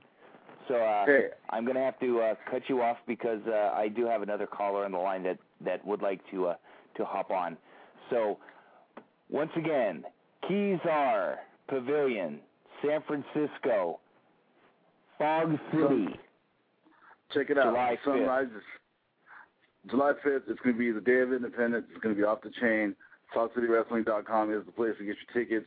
Um, we are doing a new highlight reel that will be up this weekend. And uh, thanks for making us number one. KZ, I'll deal with you on the 5th. Easy, brother. All right. Okay, Alex, thanks for calling in, brother. Hey, what's going on? Dan Light, I got a lot to say. Tanahashi is awesome.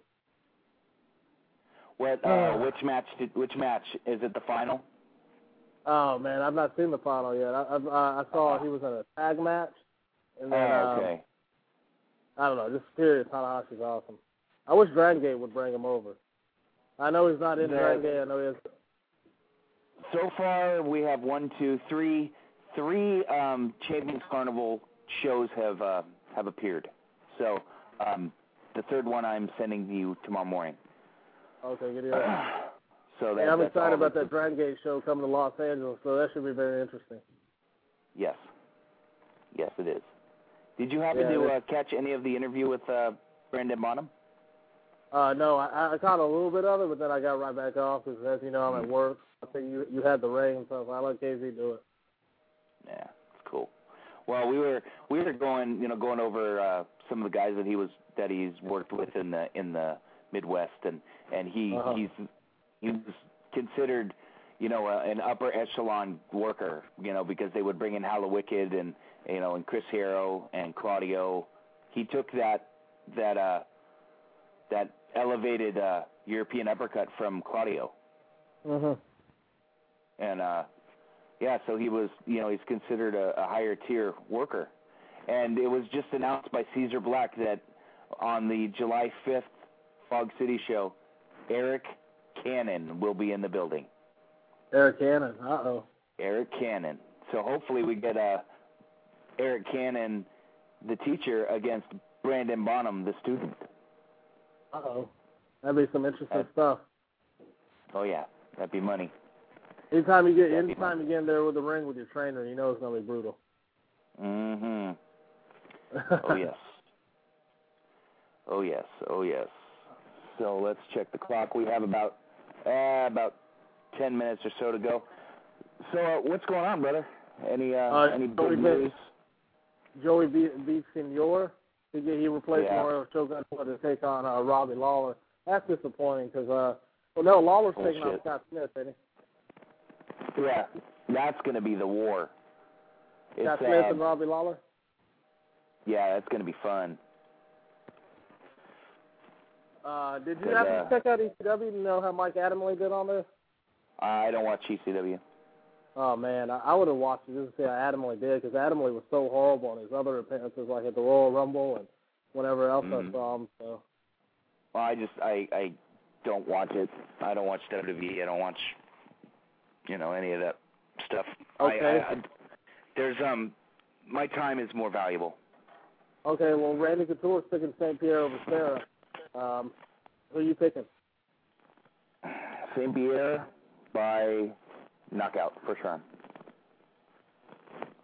That's what I'm saying. Well, actually, I was talking to somebody tonight at at work, and they brought up an interesting point. Like St. Pierre might come in a little bit hesitant, try to fill out Serra, see if he's for real on the standing. Once he realizes he ain't for real, then he'll just take him out. Yeah, that's it's going to be you know easy money. Yeah. You know, it's So, it's going to be easy money for him.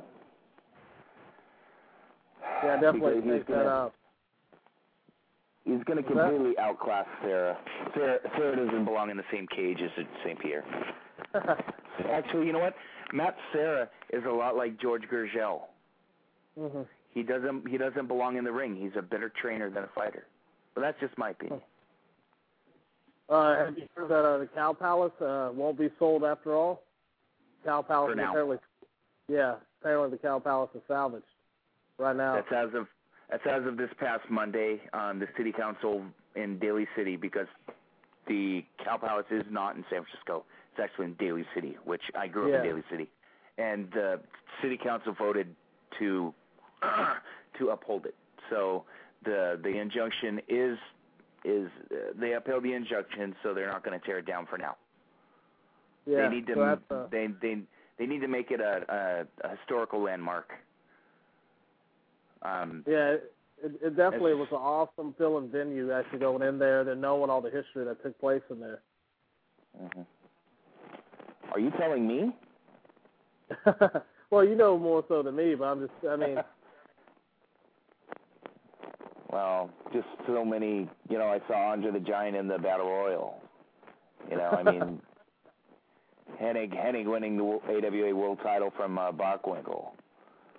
And I mean, I've seen it. You know, so Eddie Guerrero many winning memories. his first world title, Eddie Guerrero, winning his first world Right. title there. yeah, third row, brother. Yeah, it, that was an amazing match against Brock Lesnar too. Yeah, it was good stuff. Uh, it was good stuff. All right, we got about seven minutes before we run down our plugs. Who's winning? Uh, Chris Franklin, Travis Lutter. I think Lutter's going to tap him. Really? That's an interesting. Yeah. That's an interesting pick. I think he's going to tap him. Um, I I wish they they would both uh, knock each other out and they both don't get up. Um, because uh, Franklin is he's he's done. He's washed up. He he, there's, he has no value anymore. And Lutter should never get a license to fight anywhere because of that whole missing the weight bullshit. He disrespected the company. He disrespected the sport. He disrespected the fighters. Uh huh.